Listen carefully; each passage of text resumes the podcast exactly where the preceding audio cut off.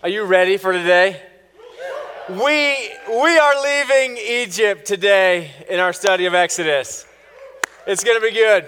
If you're just joining us, we've been in a study of Exodus about six weeks, and we're doing what we just read in Psalm 105 that we would seek the Lord, that we would remember his mighty works, his marvelous deeds, that we would share them and tell them to the generations.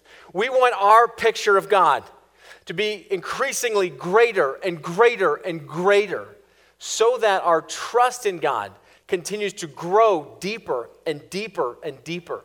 Despite our circumstances, in spite of what came this week or what this week brings, we want to know God so that we would trust Him in all the situations that life brings. And we know that that is many.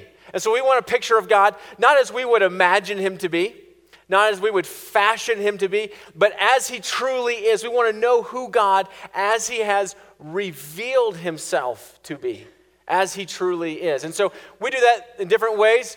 Um, throughout the year, but we, we do it on the weekends through opening up the scriptures. We open up God's word and say, God, show us who you are. Reveal to us who you are, that we would grow in our trust of you every single day. And so we're doing that through God's epic narrative of Exodus. This is the historical account of what God has done in freeing his people Israel out of a place of bondage in Egypt and brings them to a place of promise that we would know God as rescuer, deliverer, and savior. He's already revealed himself as the one who sees and hears and knows the sufferings of his people and is active, that he came down. He tells Moses in chapter 3 I will bring my people out of Egypt with my strong hand. The strong hand of God is going to bring the people out of Egypt. And, and we've spent six weeks looking at the struggle of being in bondage and the hope of freedom and asking, Where is God? What's he up to? And then God bringing mighty works and displays to Pharaoh, who God knows to have a hard heart. That it's not God's knowledge that, that Pharaoh has a soft heart or that his heart will soften to liberate the people, but that in his hardness of heart, he will drive them out. And so these wonders and miracles called plagues have been in Egypt for some time. And they have progressed in intensity till this final plague that we looked at last week, which was the Passover, the death of the firstborn in Egypt, which spoke all the way back to Exodus 4 22 and 23. That God said to Moses, Go tell Pharaoh that Israel is my firstborn. They belong to me and that you are to release my firstborn. But in the hardness of your heart, in the stubbornness of your heart, if you will not, then I will take the firstborn of Egypt. And we saw these plagues progress in intensity until that final plague comes. And the hardness of Pharaoh's heart is there. And he frees the people, he drives them out of their slavery and bondage, which they've known for 400 years. And they are free. After 400 years, it seems like in an evening, they are free, set free. They're leaving Egypt. And all I want to know is this How long was it until Moses' son asked, Are we there yet? That's all I want to know. I mean, you're 10 steps out. I just want to know which kid went to their parents and said, I have to use the bathroom. And you're like, come on. I told you to go to the bathroom before we left. We just passed the last gas station for 200 miles. Just kidding. Okay, those are the thoughts I have. Let me give you some real thoughts from the Bible. Here's what God does is their first step out into freedom is to set up the practice of remembrance, to remind the people of who God is, what God has done, and whose they are, who they belong to. And so they set up this practice right on the first steps of Exodus. This is chapter 13, verse 1.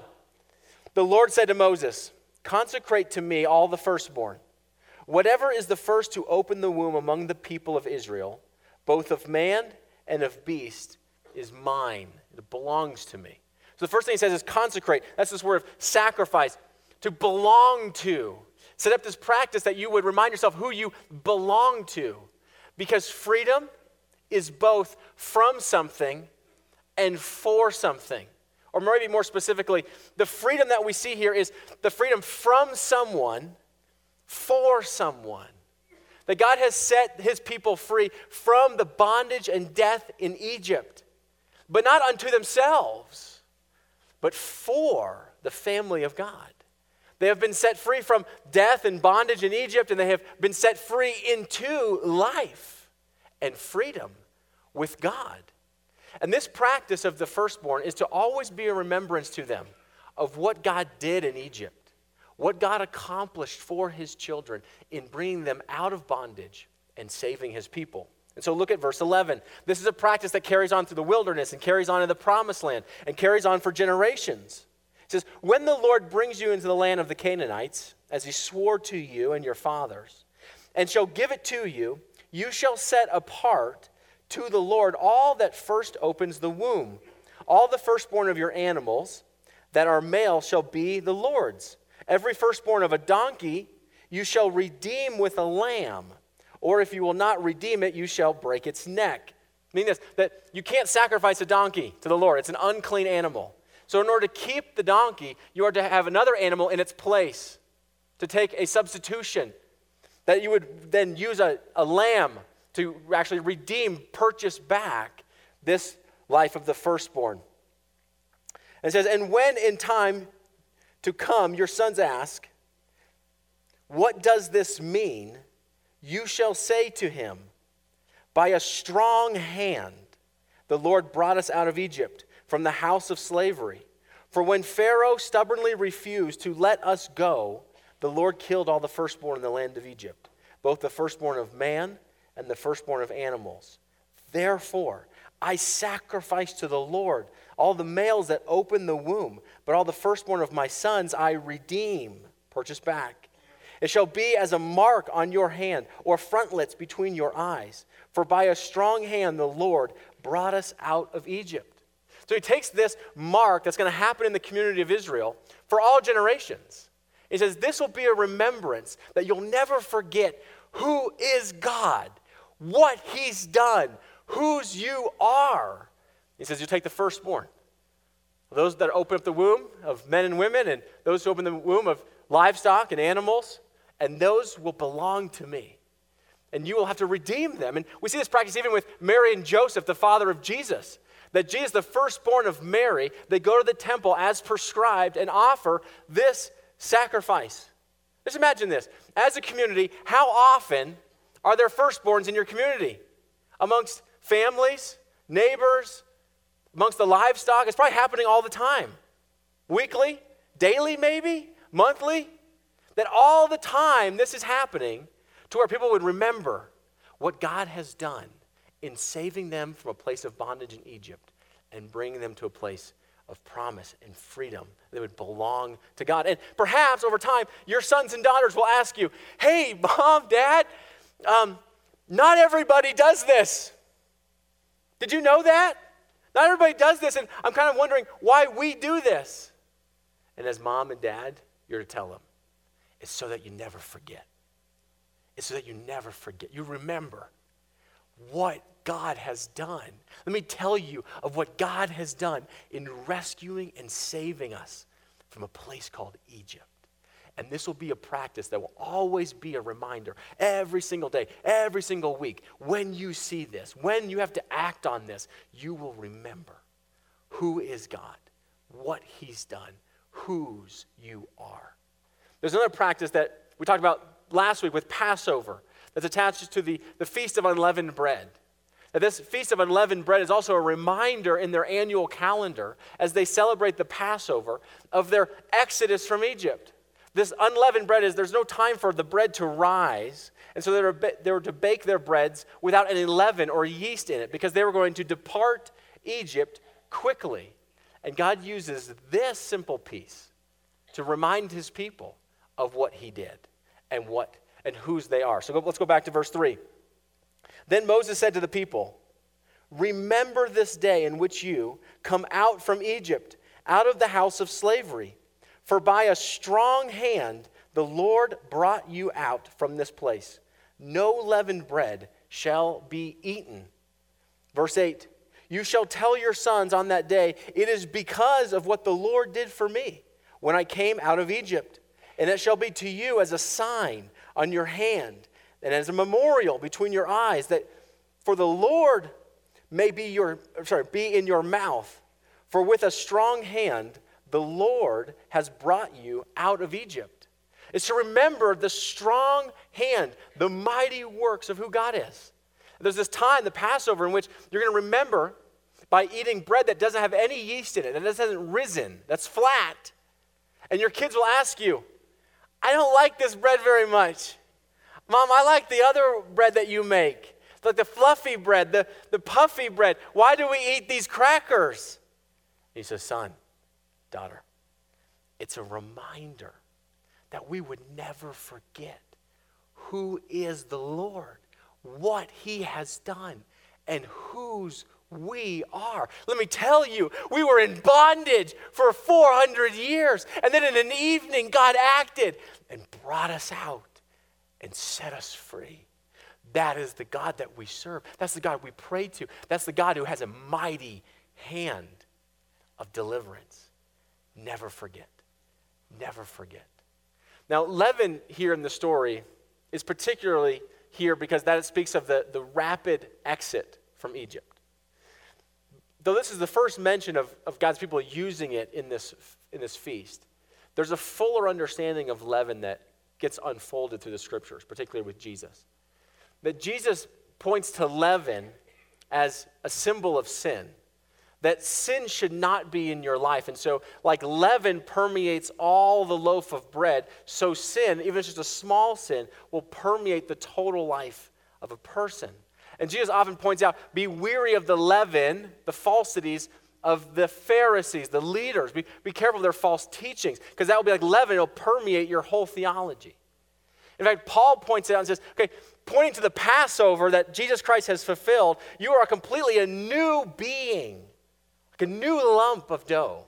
And so you are to be without leaven. Now, here in Exodus, when we're talking about baking bread without yeast, without leaven, it's not as though they had like these Fleischmann packets of active yeast. And Moses said, okay, put the Fleischmann packets away, don't take any of those out. No, that's not how you would put yeast or leaven into a new lump. What you would do is you'd go to a lump that was already fermented, that already had yeast in it and you would pinch off a piece of yesterday's loaf that you were maybe going to bake today, and you would take that piece and you would put it into a new lump of dough that perhaps you'd bake tomorrow.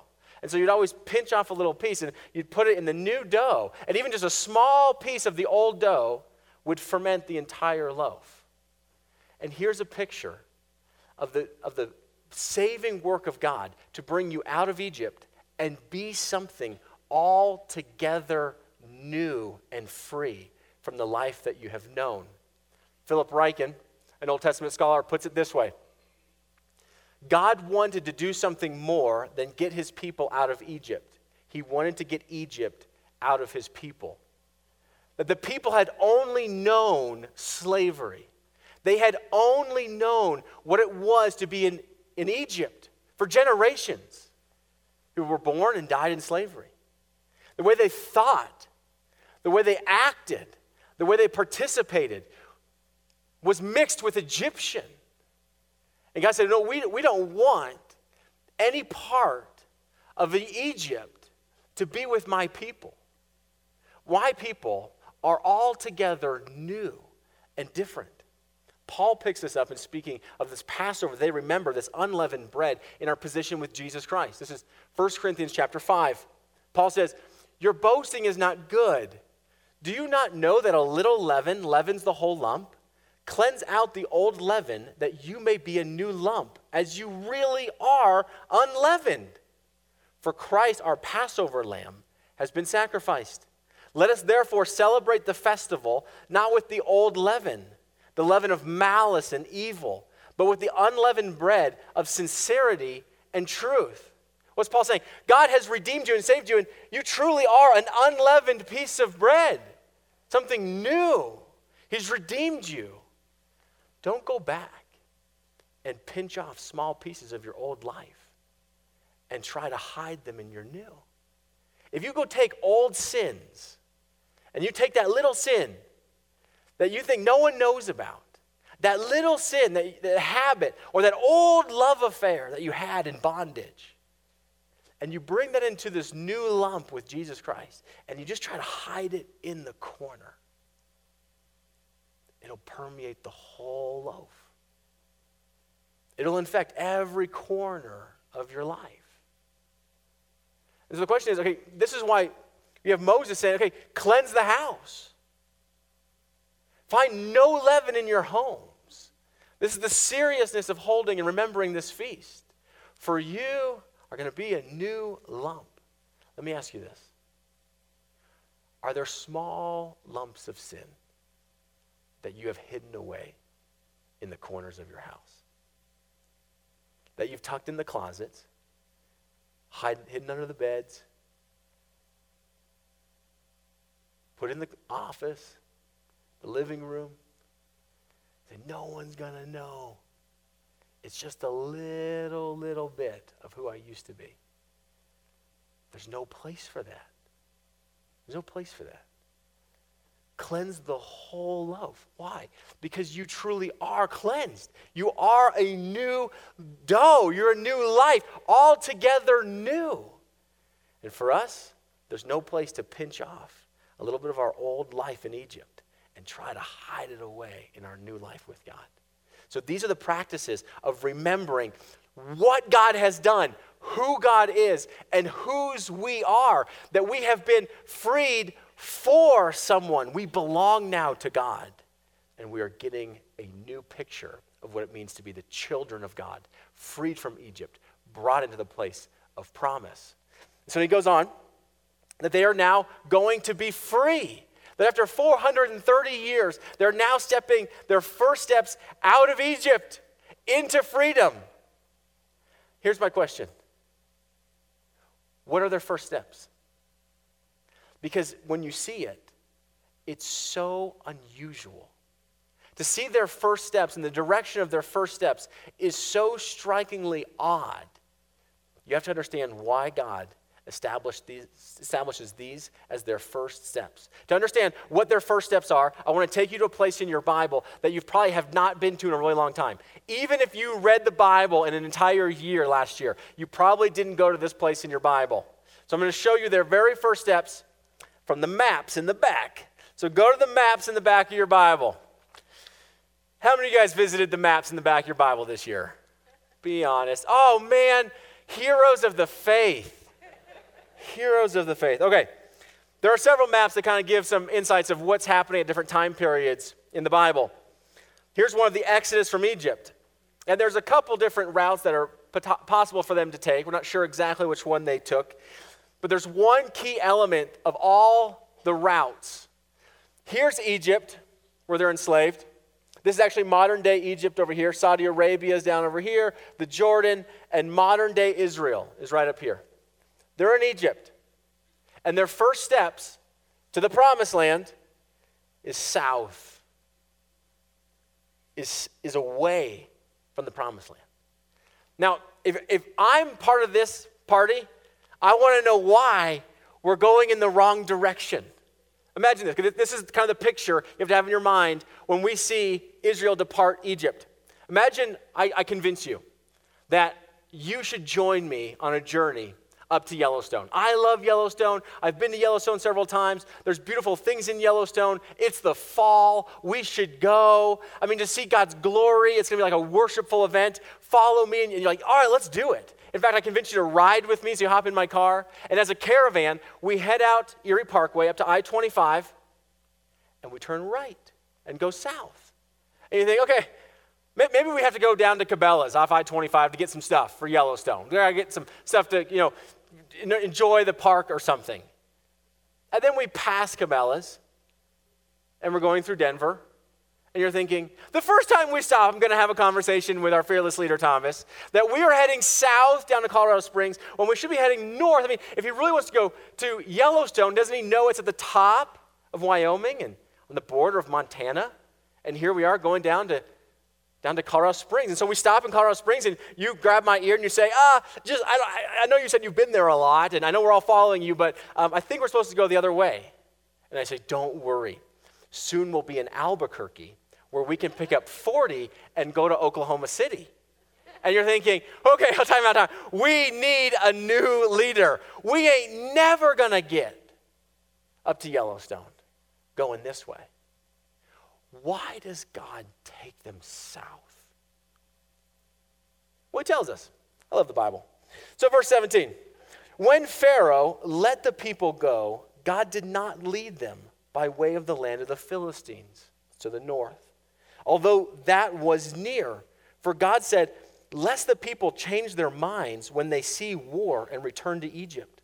But God led the people around by the way of the wilderness toward the Red Sea.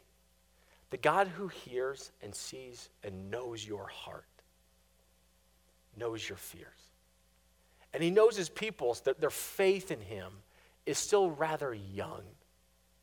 He says, if we go north, we're going to run into all kinds of armies between here and Canaan.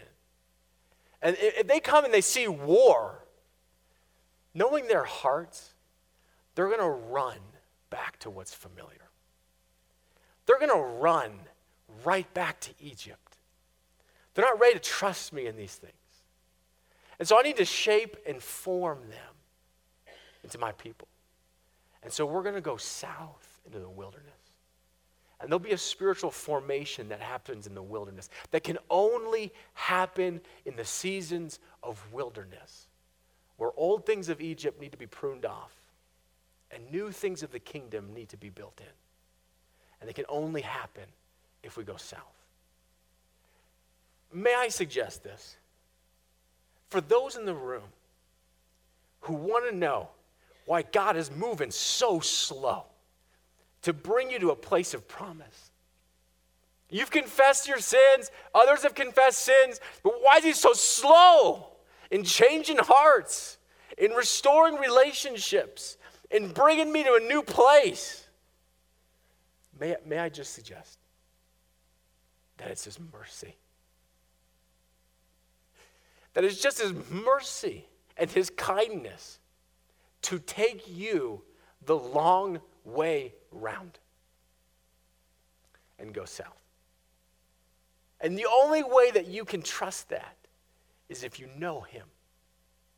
Now, Israel, they, they, can't see him. They don't know him. They, like, what is God? He's, he's new to us. All we've known is this. And this is a beautiful picture of the pilgrimage of being a Christian. That God brings you to a place that's familiar to you. And now says, okay, now we're going to live this way. And you're going to pray, and you're going to be part of the community. And there's going to be this hope of a new day and a better future. And you say, that's so foreign. I've never seen it. I know. You're going to follow me through uncharted territories to the promised land.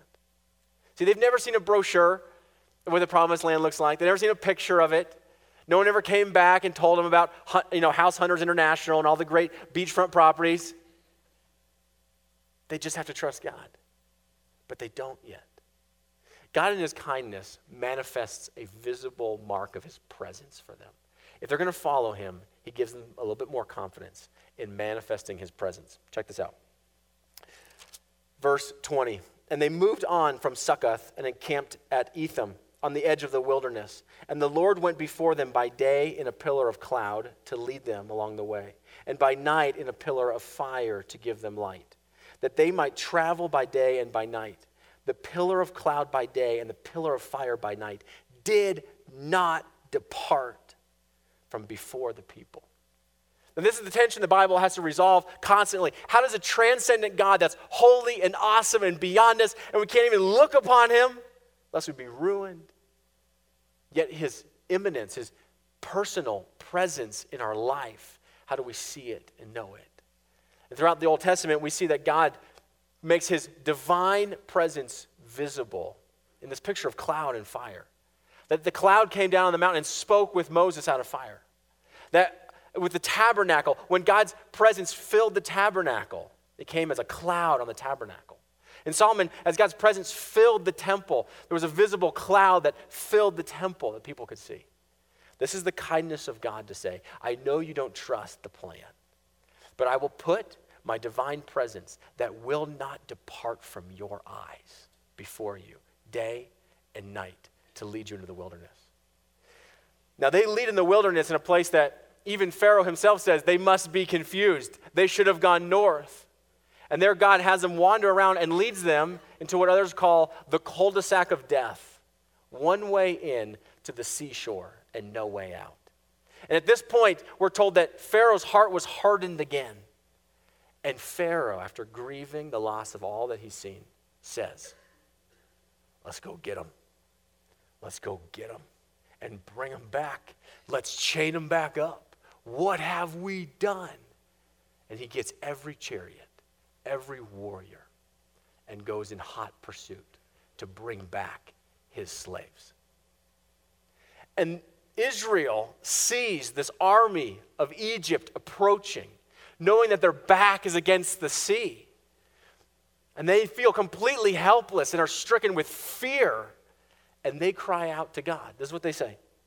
When Pharaoh drew near, the people of Israel, this is verse 10 of 14, lifted up their eyes, and behold, the Egyptians were marching after them, and they feared greatly. And the people of Israel cried out to the Lord. They said to Moses, Is it because there are no graves in Egypt that you have taken us away to die in the wilderness? Here's the thing my love language is sarcasm, and that is so sarcastic. Like, you brought us out here because there weren't enough graves back home? Blah, blah, blah, blah, blah. I mean, they are just giving it to Moses. Oh my gosh, it's so good. then they said to Moses, Is it because there were no graves in Egypt? What have you done to us in bringing us out of Egypt? Is not this what we said to you in Egypt? Leave us alone, that we may serve the Egyptians.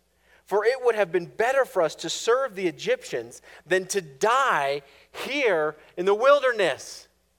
And doesn't the Lord know their hearts? This is why he does not lead them north.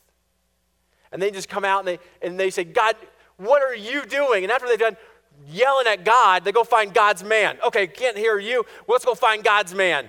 What are you doing? We told you, leave us alone. It would have been better to stay in Egypt. Now, this is similar to their response when Moses came into Egypt. This is chapter 5. With the announcement of freedom coming, that Moses had met with God and God was going to set them free. And they celebrated and followed in the first steps of freedom. And then Pharaoh's heart was hardened, if you remember this. And he burdened them with greater burdens, having to gather their own straw for the brickmaking that they were tasked with. And seeing the hardness of Pharaoh's heart, towards them, they came out and they found Moses. Remember this? And they said, Curse you, Moses. You're the worst. Since you've shown up and since you've brought your God, more evil has come on us. And then Moses turned and echoed that same sentiment to God. Why have you done this to your people? Why have you brought more evil upon your people? And here again, we see a place of fear with Pharaoh drawing near and the people crying out to God. But Moses, who has seen God move, who has grown in his vision and understanding of who God is, does not join them in their cries. Moses is learning to trust God. And so Moses tells them this. This is verse 13. And Moses said to the people, Fear not. Stand firm and see the salvation of the Lord, which he will work for you today. For the Egyptians whom you see today, you shall never see again. The Lord will fight for you, and you have only to be silent. Just, just watch the Lord's strength deliver you and save you today. One thing you need to do stop talking. You need to stop talking and be still and quiet and silent. For the Lord will move. Lord will move. And here comes the Egyptian army. And the, the pillar that was leading them in the front circled back behind. The pillar that was guiding them is now guarding them from the destruction of Egypt. And there, the pillar has hemmed them in, and there, the sea is at their backs, and it seems hopeless. There's no way out of this. And then God does the most remarkable thing the sea opens. The sea opens. And Israel begins to walk on dry land. And then Egypt follows closely behind.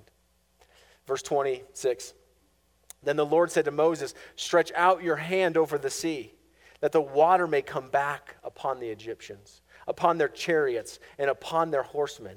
So Moses stretched out his hand over the sea, and the sea returned to its normal course.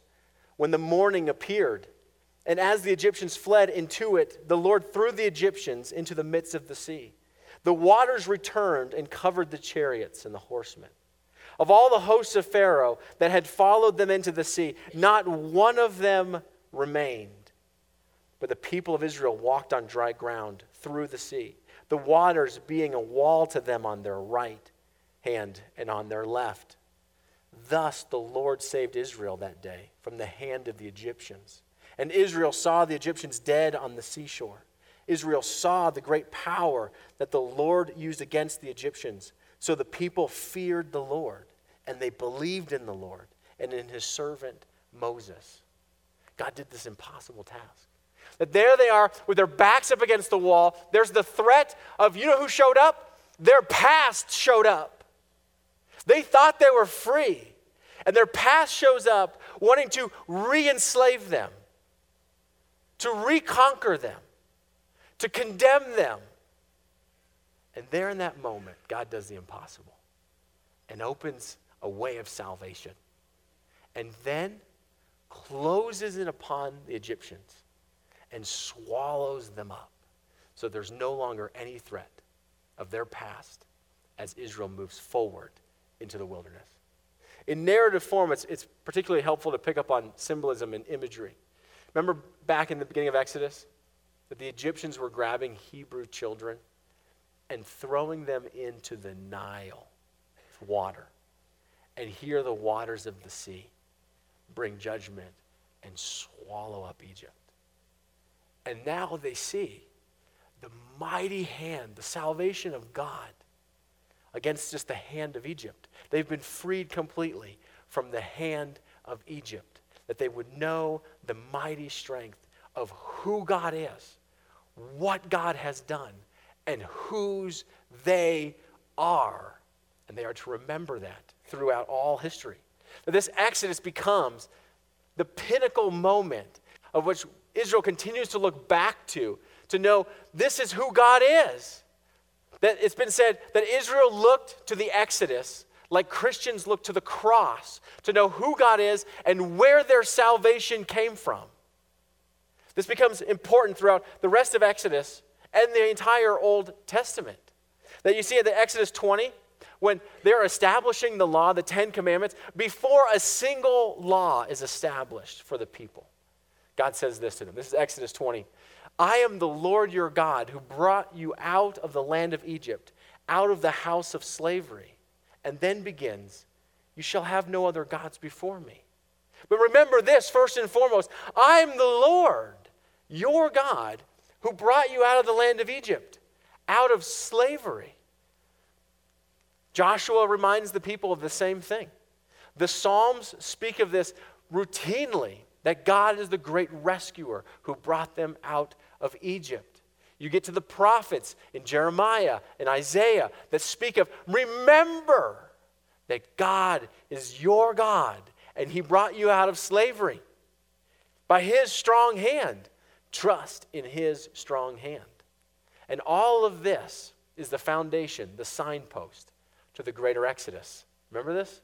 The greater Exodus and the greater Moses is Jesus Christ. That Jesus Christ sees us in our state with our backs up against sin and death, and there ain't no hope. And judgment's coming. And then God, in His grace, does the most remarkable thing and sends His Son, Jesus Christ, to live the life that none of us live, to die the death we all deserve to die. That whomsoever would believe in Him would not perish but have eternal life. And so the work of Jesus Christ on the cross is the fulfillment of everything the Exodus was pointing towards. Is Jesus. the greater exodus from sin and from death. And the way that you follow Jesus is that you recognize there's sin in your life. It's in every corner of my life. I can't get it out of my life. I need someone else to get it out of my life. And so you t- repent.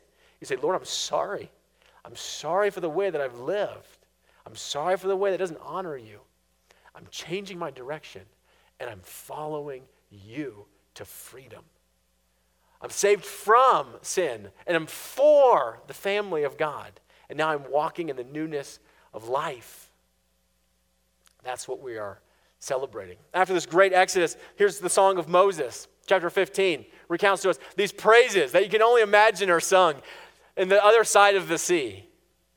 Then Moses and the people of Israel sang this song to the Lord, saying, I will sing to the Lord, for he has triumphed gloriously.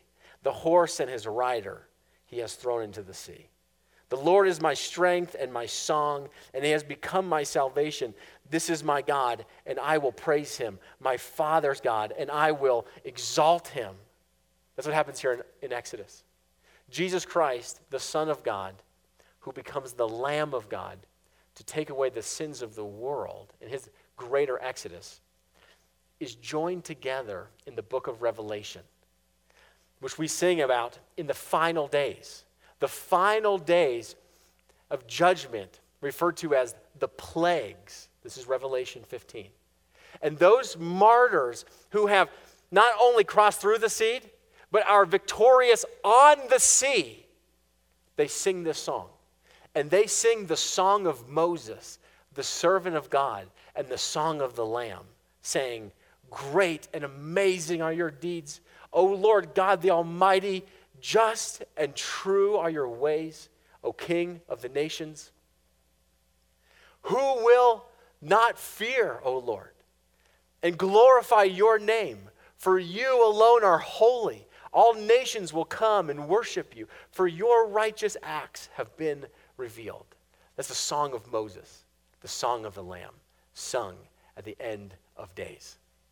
See, God's people setting up the consecration of the firstborn, the feast of unleavened bread, was to always remember. Was always to remember. And Jesus Christ, the Son of God who became the Lamb of God, fulfilled the Passover as we saw last week.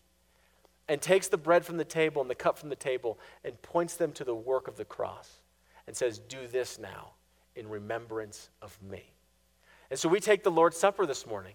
And when your children ask, why do we do this? Why do we get passed a small piece of unleavened bread? Why do I get a little cup that has juice in it? Not, not all my friends do this. Why do we do this? You tell them that you never forget. You never forget the love of God, what God has done in his son Jesus Christ, who God is in his victory over death and whose we are as the children of God. Let us remember. If you're helping with the Lord's Supper, would you come forward at this point?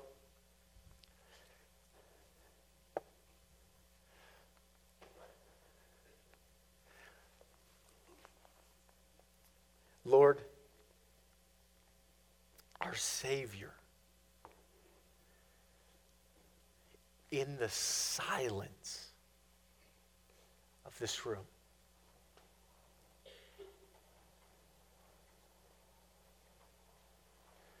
May we remember your salvation for us. Not by our own strength, not by our own works, but the mighty, gracious, loving, hand of God. Lord, we all confess in this room that we're sinners. Lord, we confess our sin to you because you are just to forgive us of our sins and you are right to cleanse us from all unrighteousness and restore us back into right relationship. Lord, would you capture our hearts again in the work of your Son, Jesus Christ, on the cross. That we would restore him to his rightful place in our life as first and foremost. No other gods before you. No little g's before you. Lord, help us to remember. And in our remembering, Lord, would you continue to build and deepen our trust in you in spite of all of the issues that we have? May we trust you. Amen.